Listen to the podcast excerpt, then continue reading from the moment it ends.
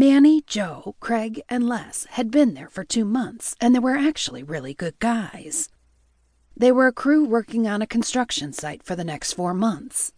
Their company leased the apartment next door to mine just to bring the crews in when they needed to. The last crew had been noisy, and I'd almost called their company to complain. These guys were nice, quiet, respectful, and actually nice to my son. It's not that my son didn't deserve to be treated nicely, but he was a bright and inquisitive boy of seven. His father died overseas, the victim of an improvised explosive device while I was still pregnant with him. He was a lot like his father, and that meant he was extraordinarily intelligent. It also meant he asked a million questions.